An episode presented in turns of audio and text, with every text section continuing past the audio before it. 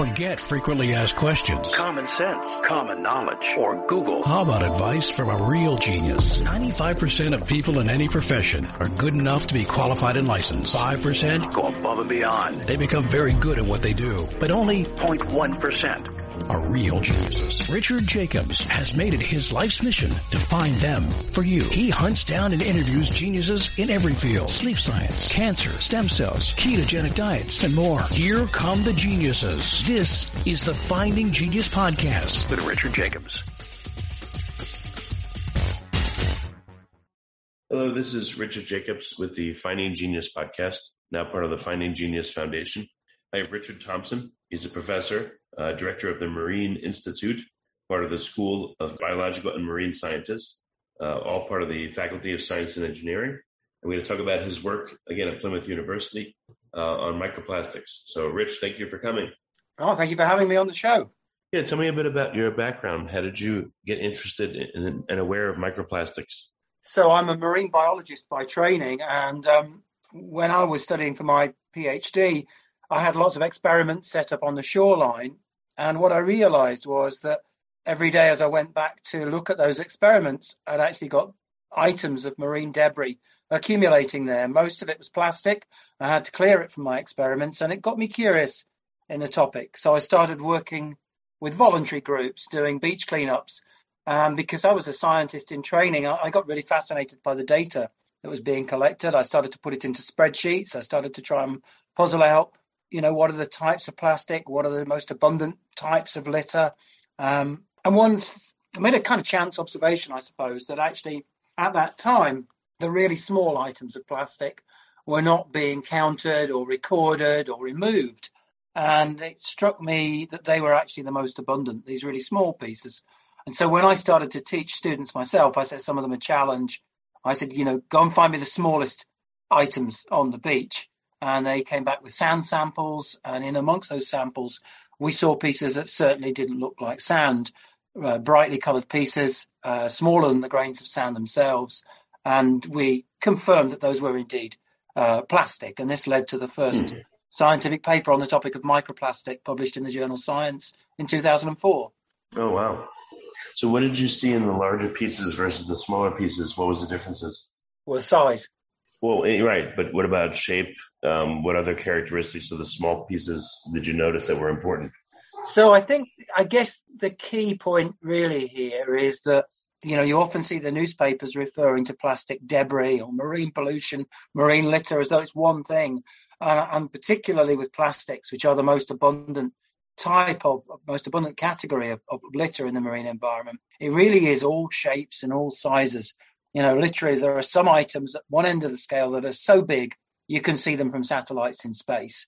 At the opposite end of the scale, we've got pieces that are so small they're right at the limits of our ability to detect them with the best analytical equipment. Most scientists in the field believe there'll be nanoplastics of nano pieces of plastic litter out there, but they're really currently below the limit of detection. So we've got sizes spanning orders of magnitude. We've got a whole range of different shapes and colors on top of that.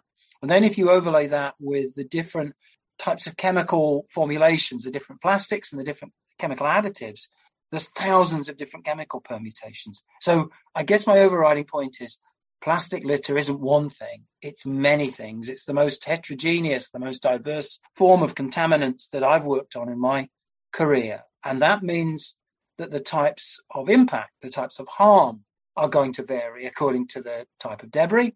And it also means that the the sources, the origins, and indeed then the solutions to this challenge are also incredibly diverse. And, and that, that spans the size range. I, I don't think I'd call the small out as being particularly different to the large. The point is we've got heterogeneity. What are you noticing though about the smaller pieces? Are they spherical? Are they rough still?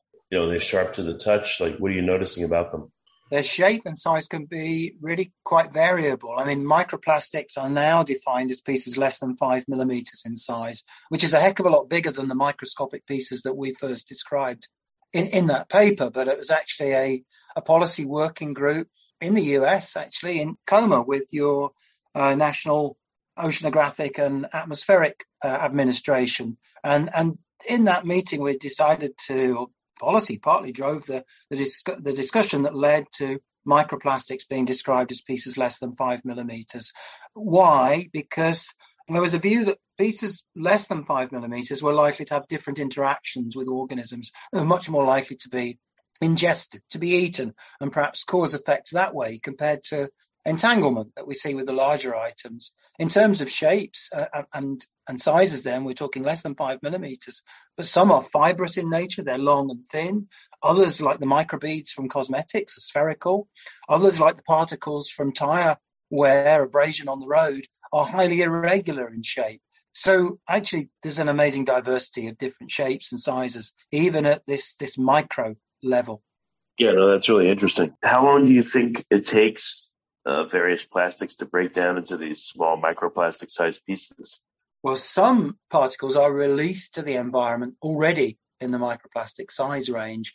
Um, and there you could list, for example, the microbeads that were used in, in rinse off cosmetics that we've seen legislation in some countries to prohibit those. You could also list the particles from the abrasion of tires as you drive your car along the road.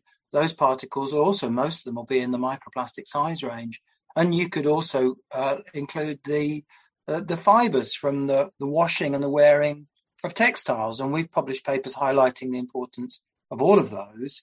But I would say that probably the most important source of microplastics in the environment is the fragmentation of larger items, lemonade bottles, crisp packets, everyday items that we know are present in the sea in their original form.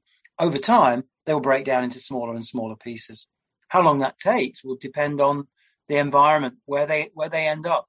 And a sunny tropical beach with high levels of ultraviolet, the plastic can become brittle really quite quickly. And uh, relatively small mechanical action from wave and wind can cause them to, to start to fragment. If the plastic ends up as a solid item down in the, the cold, the dark, the deep sea, that deterioration may take considerably longer. So we really are guessing. Some say that plastics could could last for thousands, if not hundreds of thousands of years, progressively breaking down into smaller and smaller pieces. Well, has anyone set up a lab with, you know, tumblers and, you know, wave chambers and things like that to simulate different conditions? You know, like when products are tested all the time in labs like that, where they're torn, they're pulled, they're stretched, they're squashed. What about a mm. lab for plastics that does the same thing?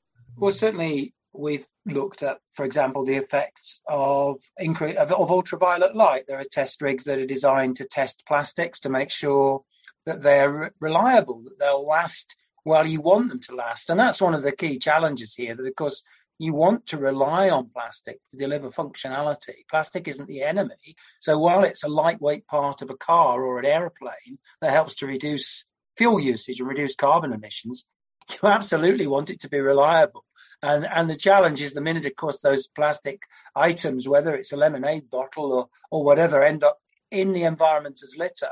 How can they know it's magically timed to self-destruct? So you can use the same kind of uh, testing to look at things like mechanical strength and deterioration under under ultraviolet, but that's very simplistic compared to the range of conditions in the natural environment that I alluded to a moment ago, where you could be everything from you know the cold, dark depths of the deep sea to a tropical beach to encapsulated in sea ice.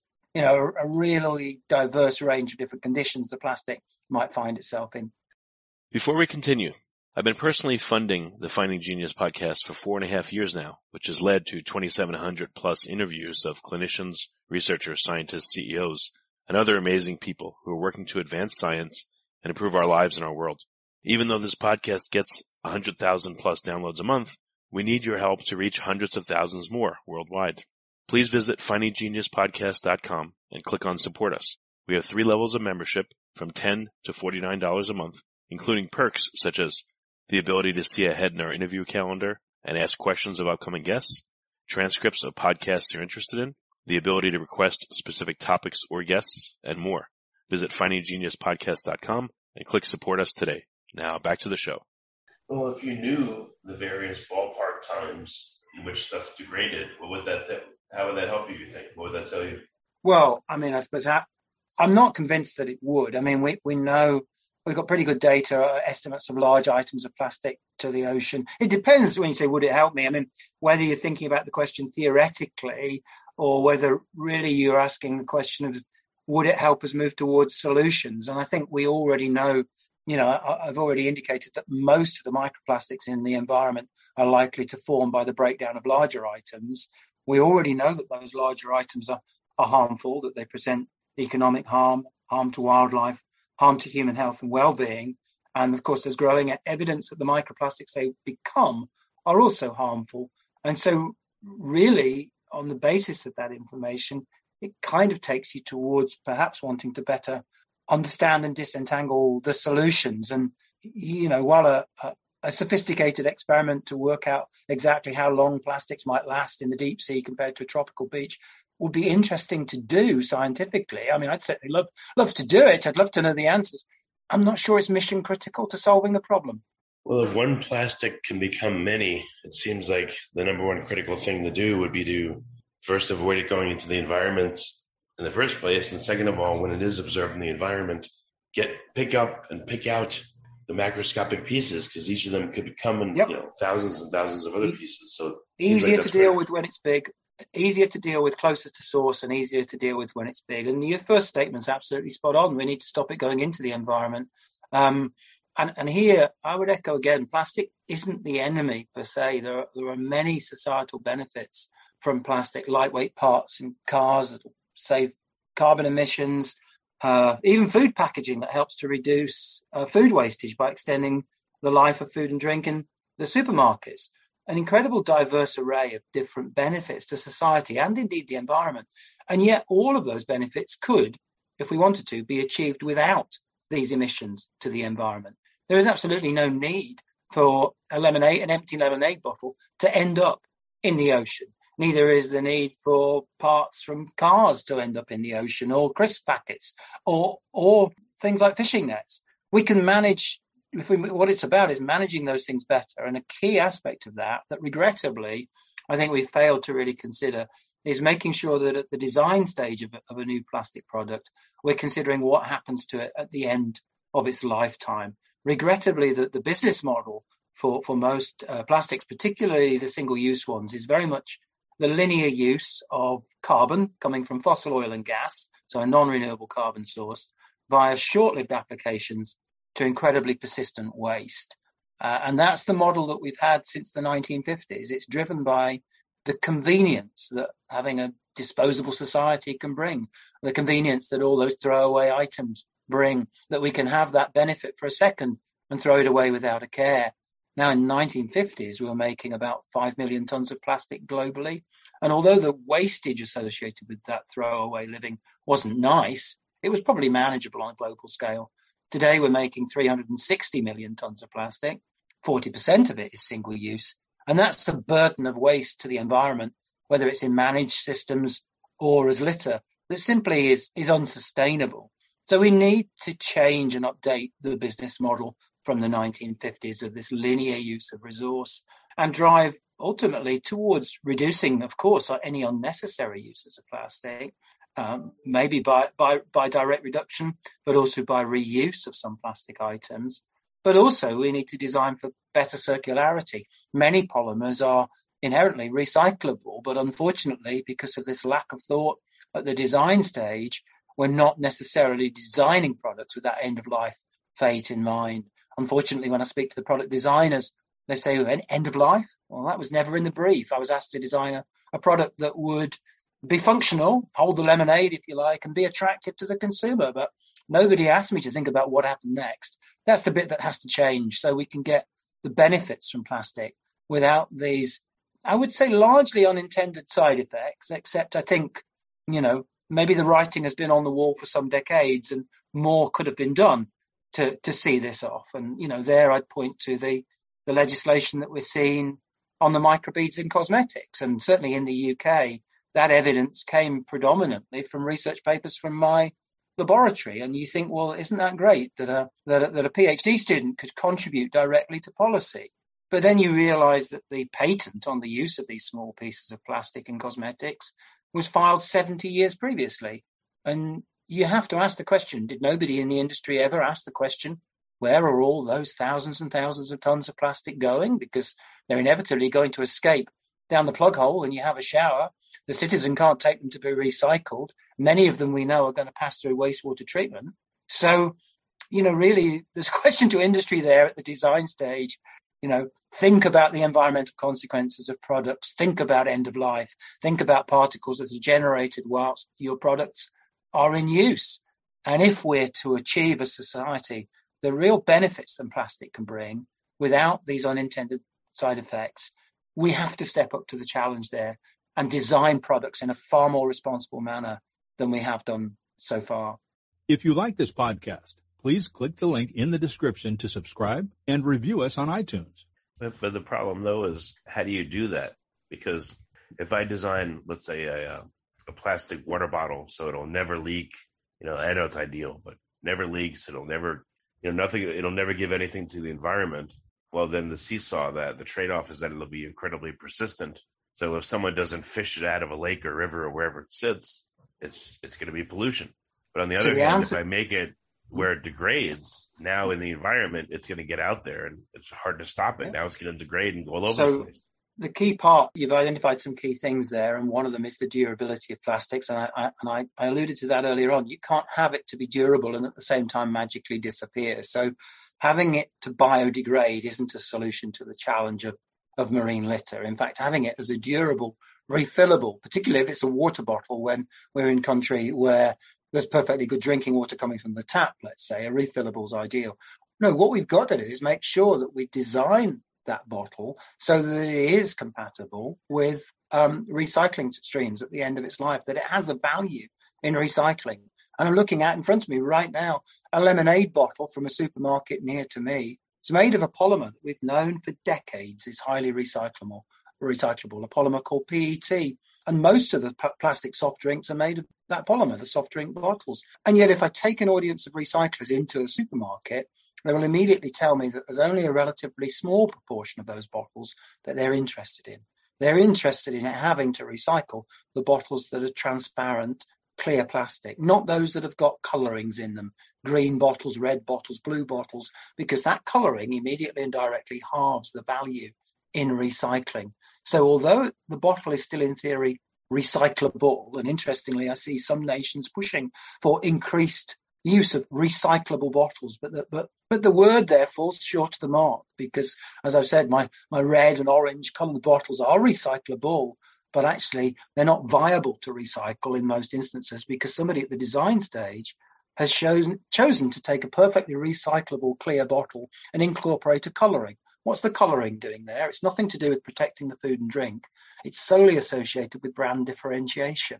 So we've taken there a polymer we've known for decades can be recycled and have value in recycled streams and made it challenging for the recycler to turn it to a profit by adding something to achieve brand dif- differentiation. And that's as simple as it gets. It's making sure from the design stage that you're designing products that are as compatible as possible with end of life options. And we're lucky enough in Europe, and I think it's the same in the US, to have quite sophisticated collection separating, separation infrastructure to take things to be recycled. And yet we're failing to design the products to be compatible with those systems in the first place.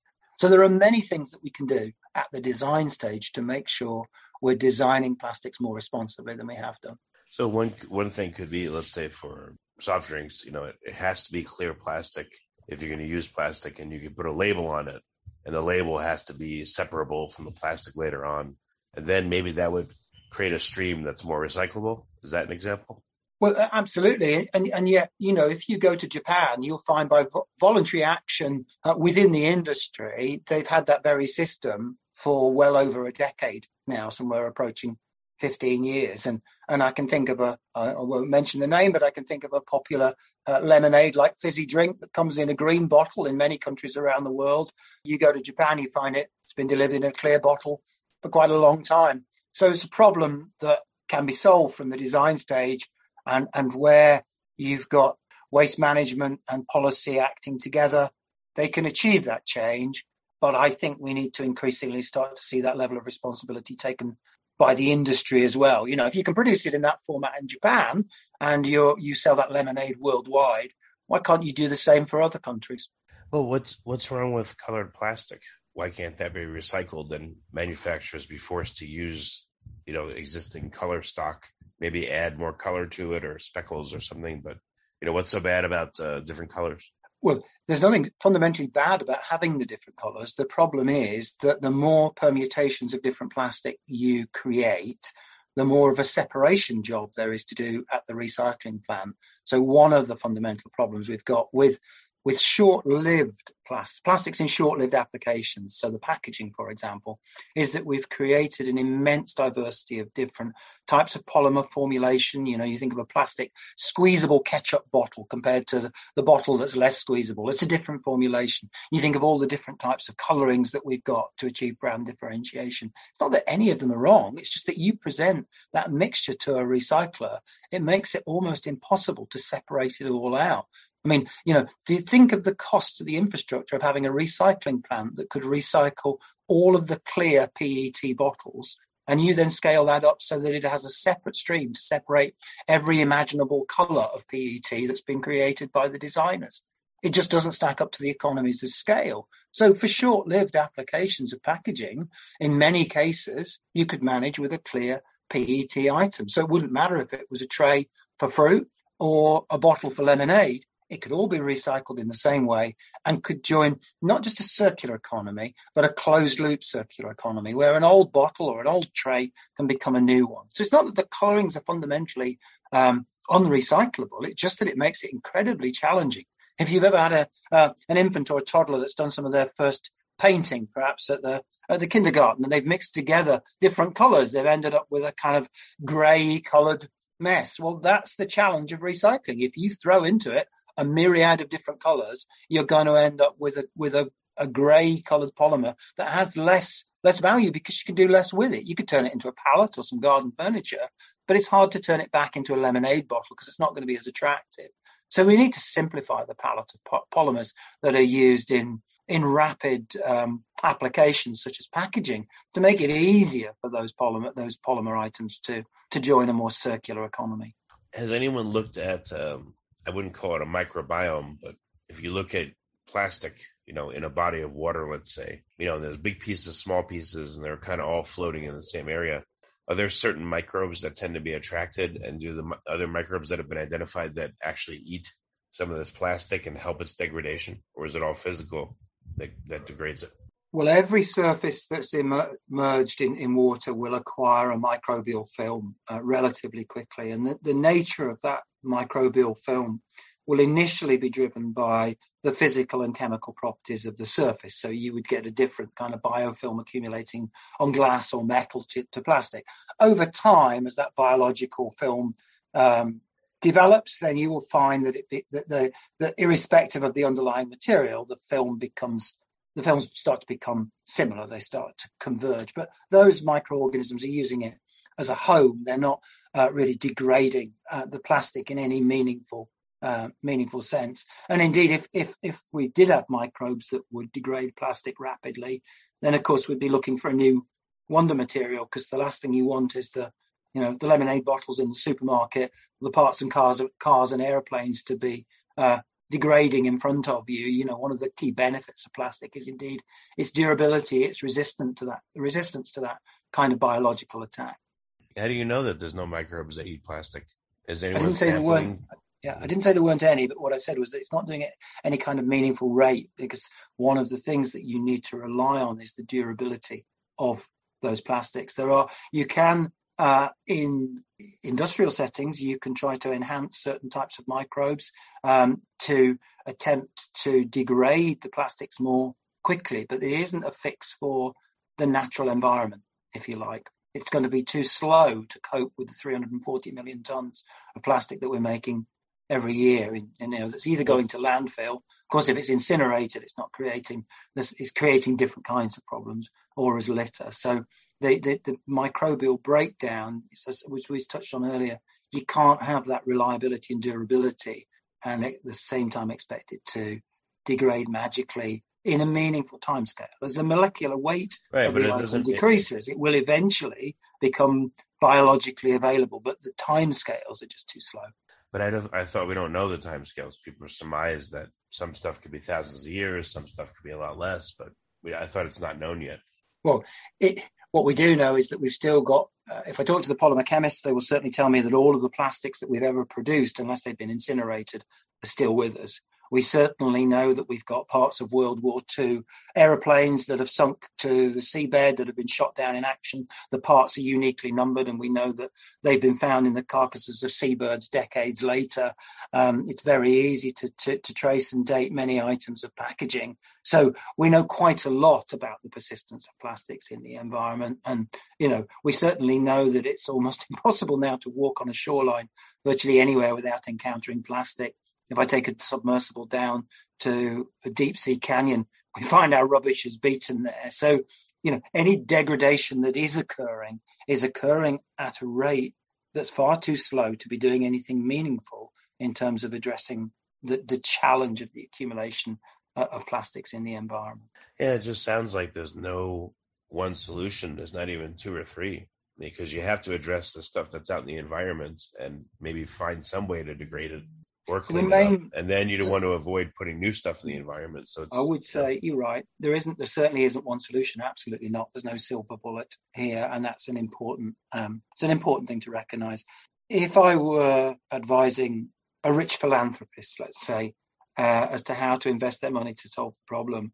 At the moment, I certainly wouldn't be advising them to go out and try and clean up the oceans. I would be advising them to help the scientists and those in technology and industry that are trying to turn off the tap to stem the flow of plastics to the ocean through through the kinds of things that we talked about already. Um, because we can't pull it out as fast as it's going in, and if we focus on cleanup uh, approaches, then we're kind of accepting that the current business model, the business as usual is acceptable, that we carry on polluting the oceans. And the best thing we can figure out is to then try and pull it out. So I think the investment needs to come in in strategies. And this is the frustration really after 30 odd years of working on it. You know, the things that are center stage in terms of solution haven't changed. They are about reduce, reuse, recycle. The devil is in the detail of knowing which particular applications and polymers do we use Uh, in different circumstances? Which products and in which circumstances do we design for recyclability? Which products do we decide to reduce the amount of material that's used, or do we decide that actually we didn't need them in the first place, like a disposable plastic carrier bag at every grocery store? You know, if we're going out with the intent to go shopping, we need to take a reusable bag with us in the same way as if we're going out and the weather forecast says it's likely to rain. We take a raincoat. So some of this is about things we can kind of head off at the pass. We didn't need them in the first place. In other questions, it's about designing for recyclability. And in some, it may also be about designing plastics that will biodegrade, either in the environment or in a commercial composter setting. So it's about making sure that we thought about at least the end of life fate for plastics at the design stage. And that's the bit that regrettably we, we've failed to do so far and it needs to change. What about though the rubbers on tires and other vehicles that are abrading all the time as we drive them? You know, yep. uh, our clothing supposedly is somewhat friable and some of the plastics come off of there. I mean, just there's a lot of plastics in the environment that just I don't see how we can stop using them and I don't see how we can stop them um, degrading as we use them. So what do we do? It seems like we really need to understand what happens to all these plastics in the environment to maybe facilitate uh, them breaking down faster.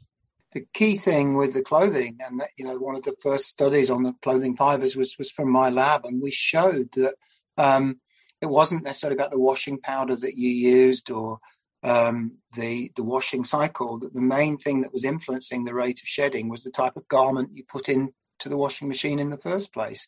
That there were substantial differences between similar looking kind of uh, jumper, fleecy type garments. That some of them were releasing literally 80% uh, more than others. And what that points to is there's things even in the existing palette of things that are that are designed that could substantially reduce the amount of, of fibers that's released but it's not really been thought about, considered at the design stage. So, as well as designing clothes to be attractive and to be functional and to keep you warm, we need to also be thinking about designing clothes to have to have minimal emissions. And as as I've said, you could by doing that, you could probably knock back the emissions by about 80%. And of course, at the same time, what effectively you're doing, you're not eliminating the, the fiber generation, you're slowing it down.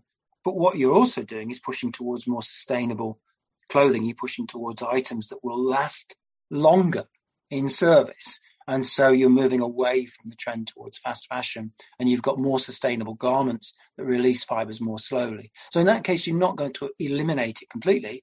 But if you could knock it back by about 80% at the design stage, that would be a really major improvement. If you couple that with perhaps uh, in, in, France, we're seeing an initiative to push towards filters on washing machines as being mandatory, and also in countries like uh, those in Europe and in the US, most citizens are connected to very sophisticated wastewater treatment, which will also intercept a good number of those fibers. So you won't eliminate it, but my point is you could drive it down very substantially below where it sits at the moment in the absence of any thought at the design stage. And the same may likely be true for tires. You know, the business model is probably towards selling tires relatively quickly rather than perhaps designing a tire that would last longer, even if it was slightly more um, more expensive.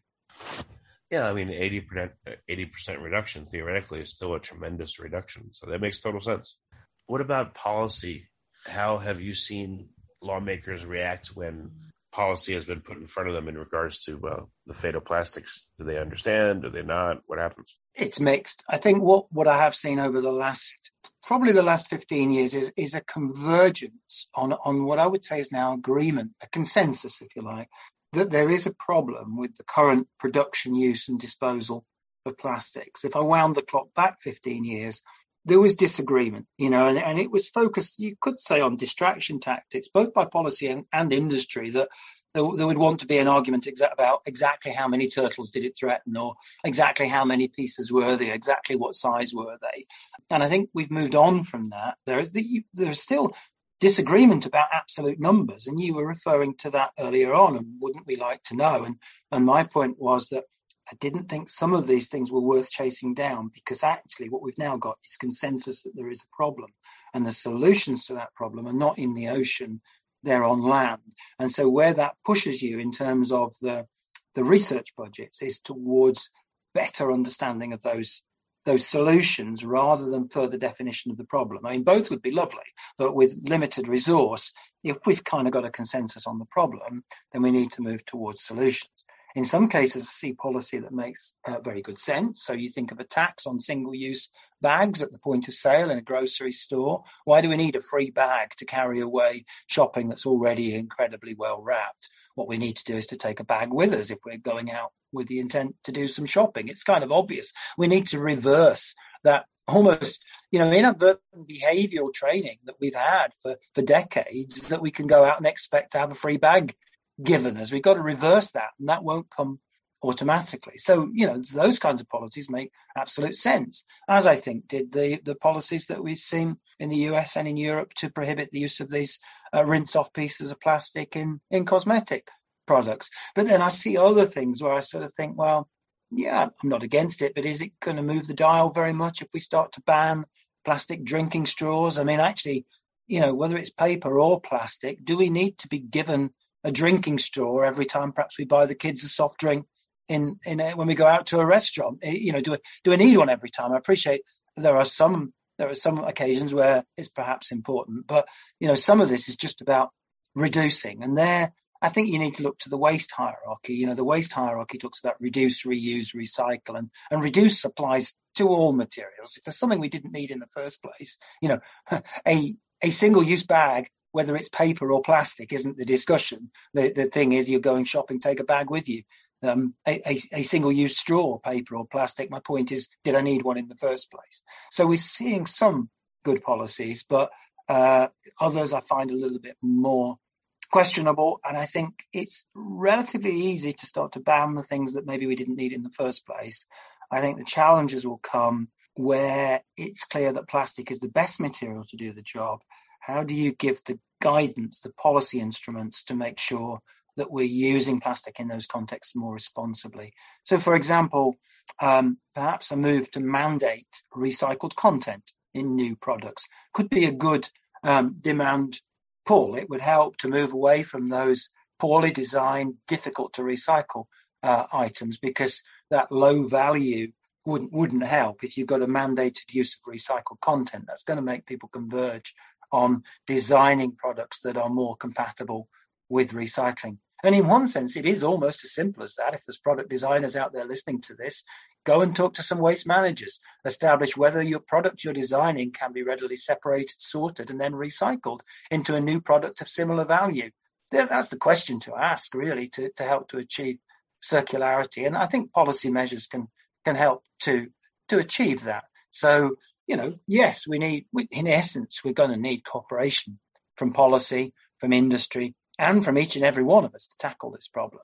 But the key thing that I said earlier on is that I do believe this is a problem we can fix. It isn't about us not using plastics. It's not um, the same as, you know, turning off the lights or not taking long haul flights. It's simply about us starting to use them more responsibly than, than we have done so far. So that, you know, I see this very much as a, as a problem we can fix, but it's going to take us all working together. Has anyone looked at um, materials that use significant recycled plastic and what is their fate and how do they degrade and how do they affect the environment? Is there is there a trade off there that if we're using recycled content and materials that they somehow are worse for the environment, or does, does there not seem to be? I think it's a really good question, and you need to look at you know that's why we need the proper scientific evidence about different solutions, and that's frustratingly what I sometimes see coming to market now is, is, is items that purport to be a solution, but they're not necessarily properly tested and evaluated. And we need that evidence in the round. I hear people say that clothing made out of recycled uh, material is more likely to generate microfiber, but I haven't seen any hard evidence to actually um, to actually establish that one way or another. And you know, there's part of me that thinks, well, is that a myth created by the manufacturers that are not using recycled um, textiles. So we do need to establish those things. If I talk to some of the the industry using plastic bottles, some of them will tell me that if the, if the bottle's well designed, they could get that bottle to go round in a circular system about 20 times before it becomes, um, you know, the plastic, the polymer becomes inferior that it's not going to do its job properly. So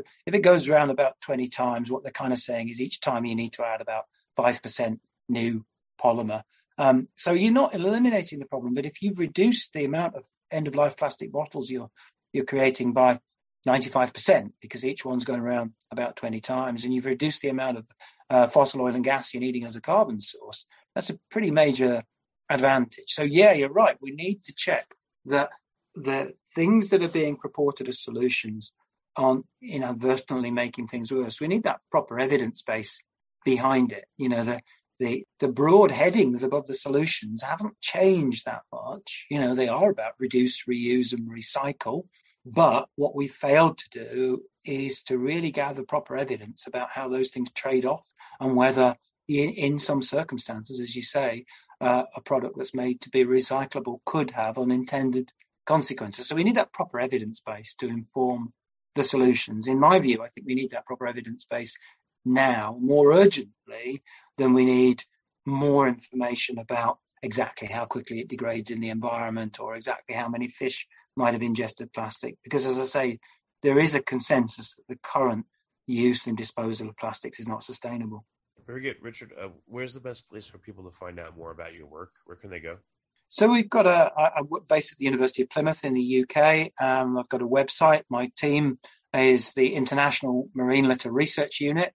And if you just Google that, you'll go to a website which has got information about the papers that we've published. There are, you'll see some uh, video recordings of various members of the team giving kind of mini lectures, including material for schools. And there's a, a brochure you can uh, download as a, as a PDF, which has got more information in it. I, I certainly don't pretend there's all the information on our website, but we've tried to, to, to give a, you know, a fairly rounded perspective on it. Oh, last question. Have you ever been out to the, uh, the Great Pacific Garbage Patch or any of those gyres out in the ocean? No, I haven't. I, I know people that have been there. It would certainly be interesting to go. I know some of the scientists that have been working on those, but uh, actually, no, I've not visited them. Any comments from those scientists? That, any questions you asked them that you learned that was interesting, or would that be subject of another podcast? Maybe a subject of another podcast. I mean, we certainly know that ocean circulation is causing buoyant buoyant items to accumulate in those garbage patches, but it doesn't necessarily make it any easier to collect. They're, they're, they're still very diffuse, spread over big areas. And really the solution is to turning off the tap, stemming the flow of plastic to the environment. So it's useful to understand where it's accumulating. That helps you understand perhaps potential impacts on wildlife, the species that might live in it, live, live in those waters. But it doesn't necessarily solve the problem. It doesn't move the dial towards the, the, the solutions, which is kind of where I think the cutting edge of the science is now. That's not to say that you know the science we've done that's been done on those those garbage patches hasn't been important. It's been incredibly important in raising attention about the quantities that have accumulated in certain spaces. So the science has been really, really fundamental in helping to kind of move the dial. But as I say, in my view now, there is pretty good consensus that the, the accumulation in the environment is presenting a problem and that that stems from our current practice of use and disposal of plastics. And so the, the cutting edge of the, the field is, in my view, more about the how to solve it than about exactly how much is out there and exactly how harmful is it? Because I think we know that with enough clarity to move us to solutions. Yeah, no, it makes sense. We're, we're very good. Uh, I think this Great. is a really interesting subject, and I, I appreciate you coming on the podcast. Not at all. No, thank you very much. If you like this podcast, please click the link in the description to subscribe and review us on iTunes. You've been listening to the Finding Genius podcast with Richard Jacobs. If you like what you hear, be sure to review and subscribe to the Finding Genius podcast on iTunes or wherever you listen to podcasts. And want to be smarter than everybody else? Become a premium member at findinggeniuspodcast.com. This podcast is for information only. No advice of any kind is being given. Any action you take or don't take as a result of listening is your sole responsibility. Consult professionals when advice is needed.